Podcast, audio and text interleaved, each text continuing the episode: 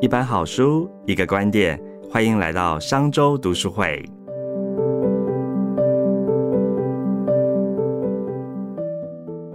各位听众，大家好，我是商业周刊出版部行销总监张胜忠。今天商周读书会要来跟大家分享一本好书哦，《心念的力量》。特别邀请到这本书的责任编辑卢佩卢，佩卢来跟大家分享这本新书。欢迎佩卢。各位听众，大家好，我是商业周刊的编辑卢佩卢。是我们今天要来聊聊这本书哦，《心念的力量》听起来好像很玄妙哦。尤其我看到你这个书的文案上面写哦，它是这个科学版的秘密，具有实验证明的吸引力法则哦。我们都知道说，哎，前一阵子哦，好几年前这个秘密啊或吸引力法则很吸引大家，就尤其说，哎，宇宙都会帮你完成想做的事情，哎，听起来很玄妙哦。但这本书既然说它是科学。版的秘密可以帮我们介绍一下呢？嗯，好的，先跟大家解释一下，介绍一下这位作者。作者叫做大卫布罗布森，那他本身是英国非常知名获奖的科学作家。他在英剑桥就是剑嗯数学系毕业，然后呢也担任一些呃像是新科学人啊的杂志的那个特约编辑。然后呢他在他的专长是像是心理学、脑神经学、行为学跟呃医学领医医学的领域。他的第一本书呢是为什么聪明人会做蠢事？那这是他的第二本。书，然后我们觉得这方面的内容非常的详实，也有非常多的科学的理论来做一个背书。光是他这些呃那个里面所引用的那些呃附注啊，资料来源就上千条，那是可以说是有非常多的科学实证去证明的一个理论。嗯，所以我觉得很特别哦，就是你在书里面有提到哈，心想真的可以事成，心态决定了身体的极限哦，这个非常的我们觉得心理励志哦，也可以说有点神奇哦。不过就是说，哎，这个英国这个获奖的科学记者啊，他用这个科学的实验证明啊，说其实只要我们善用大脑的预测机制啊，就可以开发未知的潜能哦。所以这本书其实不只是谈这个科学版的秘密，其实也谈到了我们怎么来开发个人的潜能，是不是？呃，是的。那首先跟大家介绍一下，我们主要的是应用大脑的一个预期效应。嗯，那它是里面有一些就是实验的证明的。简单的来说呢，像是大脑它有一个近色的反应，就是说你眼睛看到什么，你会自然而然会有反射性的动作。举例来说，你可能在看电影的时候啊，你看到那个女主角哭得很伤心啊，那如果说你那时候非常专心的话，你可能也会觉得说很想跟着一起哭。那看韩剧，就类似像看韩剧的时候这样子嘛，或者是说在美食节目里面啊，你会看到。诶，画面中有很好吃、很好吃的拉面啊，有些小菜什么的。那看到荧幕中的你，可能也会不自觉的吞一口口水。那其实这就是大脑的一个呃近色反应，其实是。呃，人呢，身为生物的本能之一。那我们的大脑的预期效应呢，就是根据你的眼睛所看到的视觉、闻到的嗅觉、耳朵所听到的听觉、手摸到的一个触觉、身体这五感所预先做出反应，算是人类的一种保护机制。譬如说呢，你可能你你的呃，你朋友当中在吃饭的时候，可能有人吃到不新鲜的食物，就已经在呕吐了。那你闻，你预先闻到这个味道，或者说你看到他在呕吐这个反应，你可能下意识的反射性的动作，你会也会跟跟。着吐，那其实这就是大大脑呢会自动判断说，诶，也许你们正在吃同一道食物，那这食物可能有一些可能比较不好的东西，或是已经变质了，那它就会让你也会跟着吐，不会想要去吃可能会对你身体有害的这些东西。所以呢，预期预期效应也算是大脑的一种自动航行的模式，它用非常节能而且是潜意识几乎是反射性的动作，快速的为你做出一些反应。哦，所以听起来就是说，哎，一念之间，我们可以用我们的意念去改变。比如说，哎，有人地狱就变天堂，天堂变地狱，甚至我看到书里面有一段，然后提到说，比如说在我们心情不好的时候啊，或者是我们对于人际关系特别焦虑的时候，你你看到你周边的人啊，他说，哎。大脑会自动的去搜寻，就是特别不友善的脸孔，你会忽略那些笑脸，就是说，哎，好像你戴了有色眼镜去看这个世界哦。所以它里面书里面提到说，哎，其实如果你能用，呃，它有一些方法教你怎么可以更放松哦。所以我们可以看到说，哎，今天人的信念啊，往往会成为自我实现的预言哦。所以。在呃作者提到这个理论当中啊，它有什么特别的这个科学实证？就书里面好像提到蛮多这些科学的一些故事呢。呃，其实他这本书真的非常非常的丰富，因为他本身是呃科学，而且就是科学方面就训练出身的嘛，所以他在讲这些内容的时候，其实他不会很空泛的跟你说，哦，我们就是要呃心想，我们要改变我们心境啊，然后呃我们心想就会事成啊，这种比较空泛的东西。他其实在讲每一个理论的时候啊，他都会去找一些论文，然后去把这个呃嗯科学或者是说心理学方面的实验，就是略讲给你听，然后从里面去结。结呃结论出就取出一些结论。那上次他有提到说他自己本身呢有的有的那个忧郁症，然后呢他发现说，哎，其实像医学中有一些安慰剂的部分呢，在对他的那个忧郁症有影响非常大，有对也是相当的治愈他某种程度的忧郁症。那其实讲到这个安慰剂呢，你们就要提到说，二次世界大战的时候，有一位叫做亨利·毕缺的一个医生，他在治疗伤兵的时候啊，因为那个在战场上啊。那个医疗资源真的是非常的不足，所以呢，他在他没有不不够多的那个止痛药，所以他只好在这些病人的身上注射一般很普通的生理食盐水，然后再跟他们说：“哦，我已经帮你注射好止痛药，然后接下来可能就可以做那个手术了，等等的。”那没想到呢，这些伤兵的反应非常的好，就好像真的已经有注射到止痛药一样，所以他们就觉得说：“诶，这是一个很有趣的发现，原来就是呃跟。”呃，让病人相信他已经接受相当的治疗，其实是有效的。尽管这东西可能只是一般的生理实实验水，那我们就广泛广泛的用到一些医疗上面，就是说，就是所谓的嗯安慰剂的部分。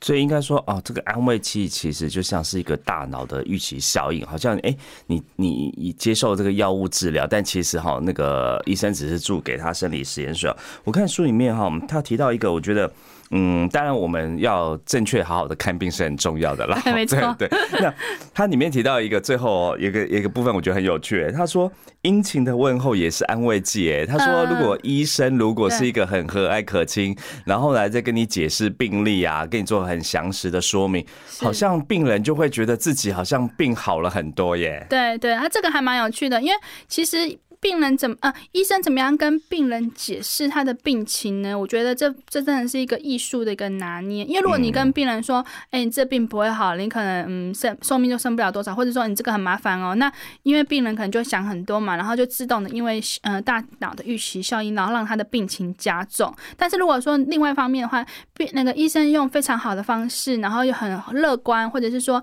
他对他就是很详尽的说明说，哎，接下来的疗程我会第一个怎么样啊，第二个怎么样，然后。然后让病人觉得很放心，然后觉得说，哎，我的病情其其实，呃，虽然是有有生病，但是可以就呃非常呃妥善的接受到一个照顾，然后也是有在控制住。那他可能对于大脑的预期效应来说呢，他就会非常乐观，然后他的很抵抗力啊等等某方面会相当的会提高。那这就是这也是嗯，就是病呃医生的一个安慰剂的一个效一个用法。对我觉得也是蛮重要。如果说在现在的一个医医医学的方面的话。对，所以他在那个书每个最后面会有一个所谓的这个教你怎么把这一本书的呃这个章节最要的重点去做实际的运用。他后面就讲的说，如果你可以选择医护人员啊，要找一个你觉得比较有同情心、有爱心的人，因为他们的态度可能会改变你对治疗的反应方式哦。所以这个医护人员的这个爱心反应其实也是一个安慰剂哦。那呃，我觉得在书前面有个章节，我自己因为我们自己是本人做行销，我觉得看哇，我觉得很有意思诶。他在谈到妈麻省理工学院的这个醋啤酒的这个的这个呃实验哦，因为我们像其实常常去吃米其林餐厅嘛，米其林餐厅的这个厨师或行销人员啊，都会来跟你说菜。嗯，是这个菜是从什么地方怎么怎样怎样用？我用最当令的什么蔬菜啊？我用了什么样的做法？然后或者是你哎，你喝一个非常高价的哈，还要配餐前酒嘛哈？这个配了一个非常高贵的这个葡萄酒，说是哪里来？哪里？价钱非常高。我相信大部分去米其林餐厅吃饭的这个朋友们啊，你一定会觉得说哇。这个味道真的很不错哎！我今天花这么多的钱哦，跟这个来吃这个饭、喝这个酒，真的觉得非常的划算。但原来其实这个也是运用大脑的预期效应哎。对对，他这边提到就是像是他就是要做实验嘛，然后来去。呃说明说，哎，文案啊，或者是一些叙述对食物的叙述，对于就是呃消费者他们的接受程度是怎么样？然后呢，他就是把一个啤酒呢加了几滴香醋，然后就闻起来就是味道比较不一样，然后再跟就是受接受实验者的人说，哎，这个这个啤酒呢很特别哦，是麻省理工所研发出来的啤酒哦，然后这个啤酒呢有很很好的一个对于就是机能提高的一个效应哦等等的，所以呢，这个味道呢喝起来会跟平常平常的啤酒不太一样。然后这些那个受接受实验的人呢，也也是很高兴的，说啊这是很厉害的啤酒，然后他们也很高兴的喝，然后就觉得哦这好喝这样子，然后再问他们说，这这个这个价钱比平常的啤酒再稍微高一些的话，你会接受吗？他们也会因为哦这是麻省理工所研发出来的啤酒，那他们也是很高兴说好，那我就是可以。愿意花更高的价格来买，但我觉得这运用在就是行销的领域上面是蛮有趣的。就是说，哎，你在形容你的食物或者是你的商品的时候呢，如果你可以用很很很不错的语言或者是很不错的那个形容词去形容它，那一方面就是可以提高消费者对这个东西的接受度嘛。那二方面的话，可能是说你对于自己的呃价格的话，也可以有显著的提升。所以为什么很多商品都喜欢找名人代言，就是这样子哦。就是我相信。大脑的预期效应，哎，看到这个名人，我很熟悉他哦。原本这个商品我可能嗯不知道它的效果怎么样，但是我一看到这个名人代言，我就啊，好像真的蛮有效的。其实这个也就是在运用大脑的这个预期效应哦。他这个书里面讲到一个科学实验，我也觉得超有趣的。他提到就是呃那个研究人员啊，吼，就是要进行所谓的这视觉研究，好，然后呢就给所有的人戴那个。一样的眼镜哦，是，但是其中故意跟某些受试者说：“哎，你戴的是雷朋眼镜哦，是名牌眼镜。”是，哎，结果发现这个实验做出来之后。戴了名牌眼镜人的答对率特别高耶！对对对，真的是非常好玩。对，就说哎，没想到这个，你觉得你戴了一个名牌的的眼镜，就没想到竟然可以真的影响你的视力耶！就是说，在那个答对率之中，所以说，哎，心理的预期效应其实真的是可以改变生理哦。是，没错没错，真的很有趣的一些实验。对，但是讲到这边，我也有点。那个怀疑哎，这时候我在请教你编完这本书的心得哦，就是说，如果这样讲的这么简单，哎，那所有的事情都可以透过我的意念去改变啊，我我怎么想的，怎么乐观，怎么的这个，我要心想事成，哈，比如说好，我想要成为百万乐透富翁，嗯，有这个可能吗？就说，哎，我那我天天都去买乐透啊，当然天天买乐透可能就机会就很高了哈，对啊，那。我们我们到底怎么说？哎，这本书告诉我们说啊，好，我真的可以心想事成。但是，当我一旦不断的心想事成，是不是某种程度上又给自己一种无形的心理压力呢？嗯，其实我觉得这个是讲大脑的预期效应嘛。那你大脑的可以影响的程度，就是你自己人体里面。所以，其实你如果你影响，呃，你的心念改变的话呢，它可能对于你调整你身体的一些机制，它就会有效的调整。但是它它我觉得还它还是有一些极限，但是我们可以把这个很有趣的这个大脑的预期效应拿来运用在像是你的健康啊，或者是说你的学习啊，或者是你的舒压就压力部分，或者是说一些意志力的使用。那我觉得这个有效的有效的程度去使用，我觉得是有可能的。但你刚刚所说呃什么变成富翁啊，我觉得那种嗯可能因为那个就是外在的因素哦，原来是就是如果有外在因素比较大的，比较不是我们可以。自身掌握对对，因为其实大脑就是控制你的身体的机能嘛。对，那它就是可以控制你的身体而已。那它没有办法去控制说你可不可以的，就是那个头奖中头彩这样。哦，所以呃，这本书在谈说，其实应该讲到这个大脑期望效应，其实它可以掌握、配合，甚至是说它会影响我们的生理的状态。对对，好，对。所以呃，书里面有又有讲到一个科学实验，我觉得真的。也可以代表这个案例哦，就是说，哎，他哈佛大学的实验人员对一群这个饭店的工作清洁人员，嗯，哦，就告诉他们说，哎，你今天去做的这些搬床啊、扫地啊、打扫厕所啊，所使用的这个体力，好，跟你上健身房的体力是一样的。对对。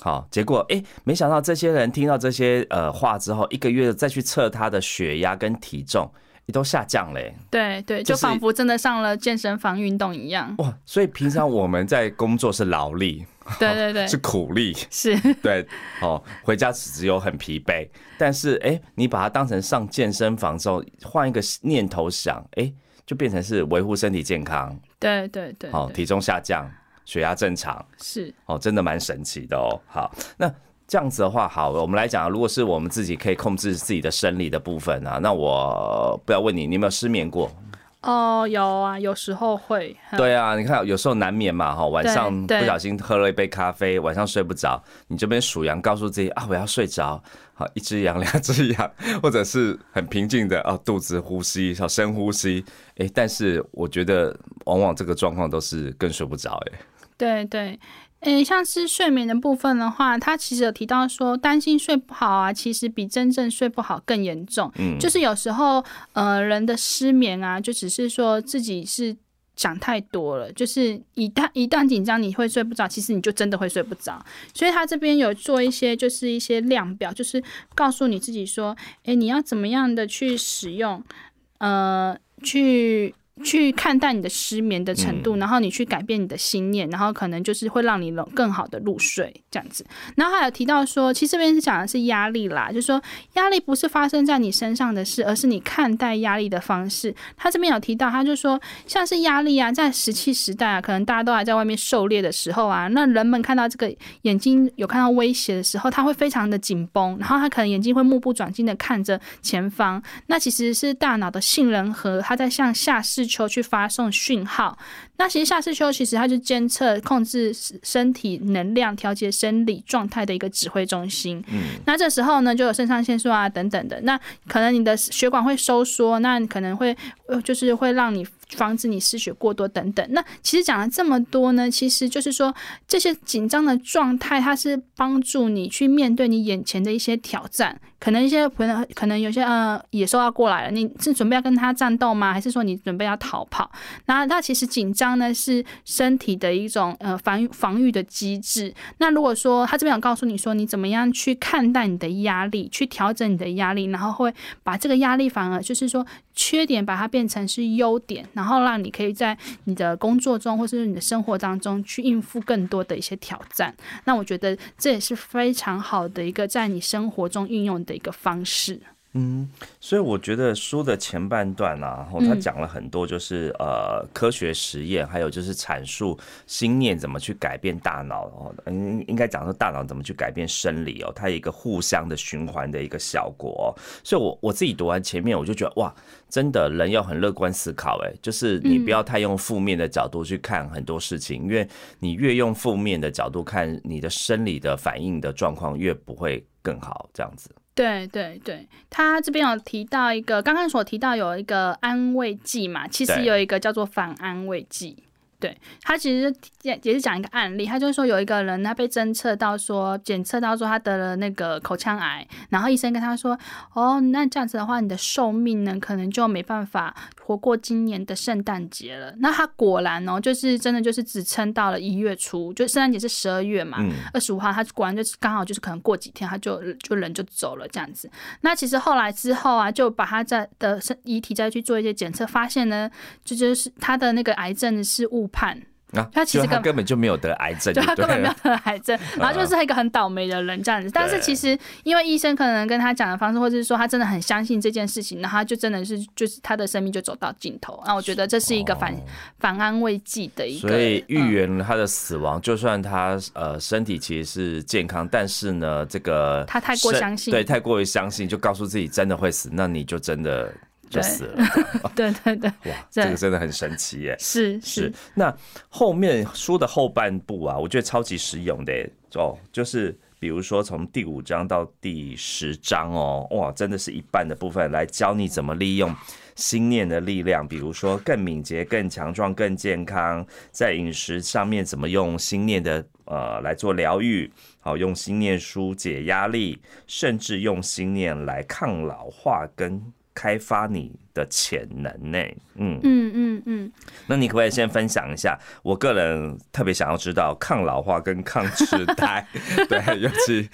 啊，真的有时候常常觉得忘东忘西的，这个压力很大的时候呢，对啊，怎么怎么来抗老化跟抗痴呆呢？好啊，这张也是我自己还蛮喜欢的一张，因为它在里面用了一个用用了两个很活灵活现的一个人物来表。来代表这一章所讲的那个内容。那其中第一个呢，他就是提一开头就提到说，有一个八十多岁的烧杀舞者，他他他叫做帕迪琼斯，他真的是非常非常的厉害，他就是使那个金世世界纪录上最高龄的烧杀舞者。那大家知道烧杀舞都是非常快速嘛，然后就是利于每一个代表，那会有一个跟他一个男舞伴跟他一一起共舞这样子。然后呢，他。就是常常就是在一些呃媒体啊，或者是说节目啊来表演他的舞姿，大家都觉得太厉害了，怎么可以这么年纪这么大，然后就还是可以跳的这么的好。然后他说，他只有比他小四十岁的舞者累了，他才会停止跳舞。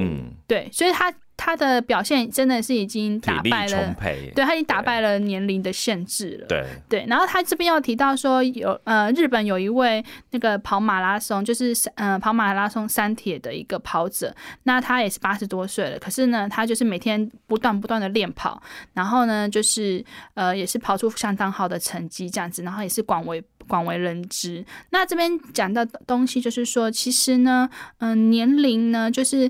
呃，在你的心中就是只是一个数字而已，就是说你服老。对对对，你呃，因为现在的医学真的很发达，然后大家的平均寿命可能就就真的就增加了。就是就算有一些癌症什么的，也是可以透过一些药物啊来控制。所以其实大家的年龄普遍都长寿。那我们人的心境要怎么样去面对？就是长寿，就是说你变老这件事情，它在在本书有相当多的琢磨。那我觉得还也是蛮适合一些就是可能要退休的退休族来来念来看这一章，也是会有很多的一个心境的转变。我觉得。蛮不错的，嗯，我相信我们像身边常常有很多长辈嘛，哈，可能都已经七八十岁，但是哎，因为现在的医学发达嘛，然后大家的活动力都很好，其实你不会相信说，哦，他自己可能也没有意识到，呃，已经八十岁了，好像我们以前八十岁觉得哇，寻寻老者，但是现在其实八十岁的这个银发族，其实活动力跟这个行动力其实都还蛮十足的，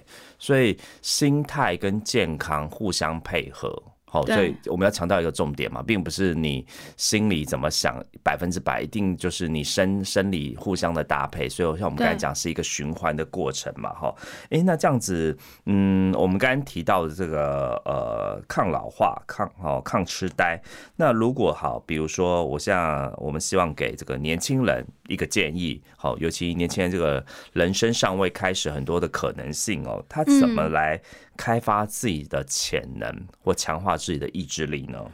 呃，潜能跟意志力的话。嗯，我觉得他这边提到的一个很好的一个观念，就是说，其实意志力呢，它是有限的资源，就是你很有可能就是会把它用完的。举例来说，大家在早上出门去上班的时候啊，可能会觉得精力充沛，可是可能上了一整天的班呢，回到家之后啊，他就觉得哇，我好疲惫，我什么事情都不想做，我可能只想要追剧，我只想要吃东西，然后度过晚上这样子。那其实呢，他这边就是说，意志力是有限的资源，然后他这边。举例到说，像奥巴马，奥巴马大家都知道他就是美国的前总统嘛，然后他就说他都不太会去挑他衣橱里面的衣服，他的衣服就非常的。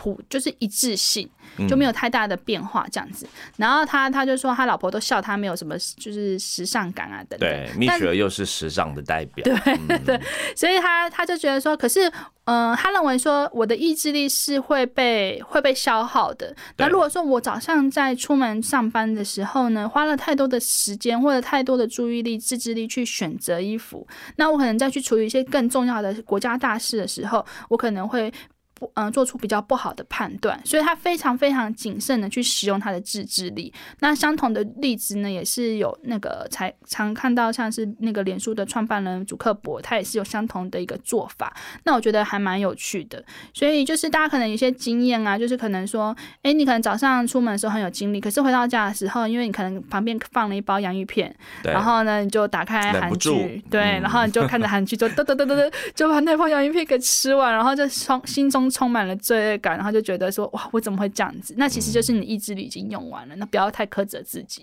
哦，OK，所以意志力也是有这个早晚哈，早上活力充沛，晚送放松的时候，你意志力就已经减弱了，这样子。对对对，OK，对，嗯，我觉得书里面提到哈，包含这个怎么运用这个大脑的预期效应哦，心念的力量在运动上，比如说他提到说，今天如果你要去做健身，我刚才讲到健身嘛，但其实如果你真的很扎扎实实的健身，其实是蛮辛苦的。他说你可以听一些轻快的歌曲。好，鼓励自己，好，或者是今天要在健身前先设想说，哇，我今天运动完之后我会得到什么成效？好，就可以用大脑的预期效应，让你更投入这个健身，或者是吃东西，你想要减肥，诶，这个减肥很有趣诶，你可不可以分享一下怎么用大脑的预期效应来减肥呢？嗯，他。就是有提到说那个意志力的部分嘛，他就说你可以尽量减少你周遭的诱惑，然后呢。来提高你自制力的存量，就是说，可能你在尽量就是在家，呃，可垂垂手可得的地方呢，拿那拿到那个零食，嗯，对对对。然后，因为就是他说你在，比如说他这有个有个实验嘛，就是说他呃请了两个不同的受试者，然后一个就是说，呃，你两个都要解都要解出非常困难的数学题目，可是呢，有一个的受试者，他就他的桌前就他的眼前可见的地方，他就放了一包零食，对。然后他一旦他要解这个数学题目，可是他又要去分，他把他的那个意志力给分出来，去说我要去抵抗那个零食，等于说他的意志力就是又要解题，然后又要去抵抗那个零食，所以他就是解出这个呃题目的这个时间可能就会拉长，或者甚至他解不出来。哦，所以最好是不要有零食，或把零食藏起来、收起来这样子。对对，就是尽量减少你生呃生活中的一些诱惑。对，哎，所以他。提到说哈，就用餐时避免分心，而且有一个效果就是你要增进进食体验的强烈记忆。好，就是说有时候我相信大家都有这个经验哦，你在吃东西可能是边吃饭边配电视，所以你可能不知不觉就吃了很多，因为你根本就没有专心在食物上。所以他说，这时候你应该要避免分心，就是好好的进食。你当你口腔在咀嚼的时候呢，其实你就会可能觉得有饱足感了。对对，那他也是提醒大家说，你在吃东西的时候啊，不要看。电视，或者是说看书，是看手机，嗯，因为就是你的，如果你在做这些分心的事情呢，其实你的身心智是放在那个上面的，你没有放在你的眼前的食物上，那你可能不知不觉就会吃多吃掉过多的食物。那再过来是说，你可能结束你这一餐，你到下一餐的时候，你忘记你吃了什么东西，嗯，你是不自觉的，所以呢，你尽量就是要让你的，你吃饭的时候尽量就是专心。那你可以知道说，哦，我今天吃了一碗饭，然后我今天吃了一些蔬菜，我还吃了肉等等。你对你的进食的食物是有意识的，就这样子是更好的。嗯，哦，嗯，好好，谢谢今天佩如来跟我们分享这本有趣的好书哦。那时间也有限，欢迎大家如果呃有兴趣，可以来一起来收看这本《心念的力量》，运用大脑的期望效应，找到扭转人生的开关哦。好，谢谢大家，谢谢佩如，那我们今天到此为止，谢谢，拜拜，拜拜。商周读书会集结商业周刊出版的好书选读，邀请您订阅 Podcast 商周吧，或是按赞追踪 FB 粉丝团商周读书会，掌握最新出版讯息。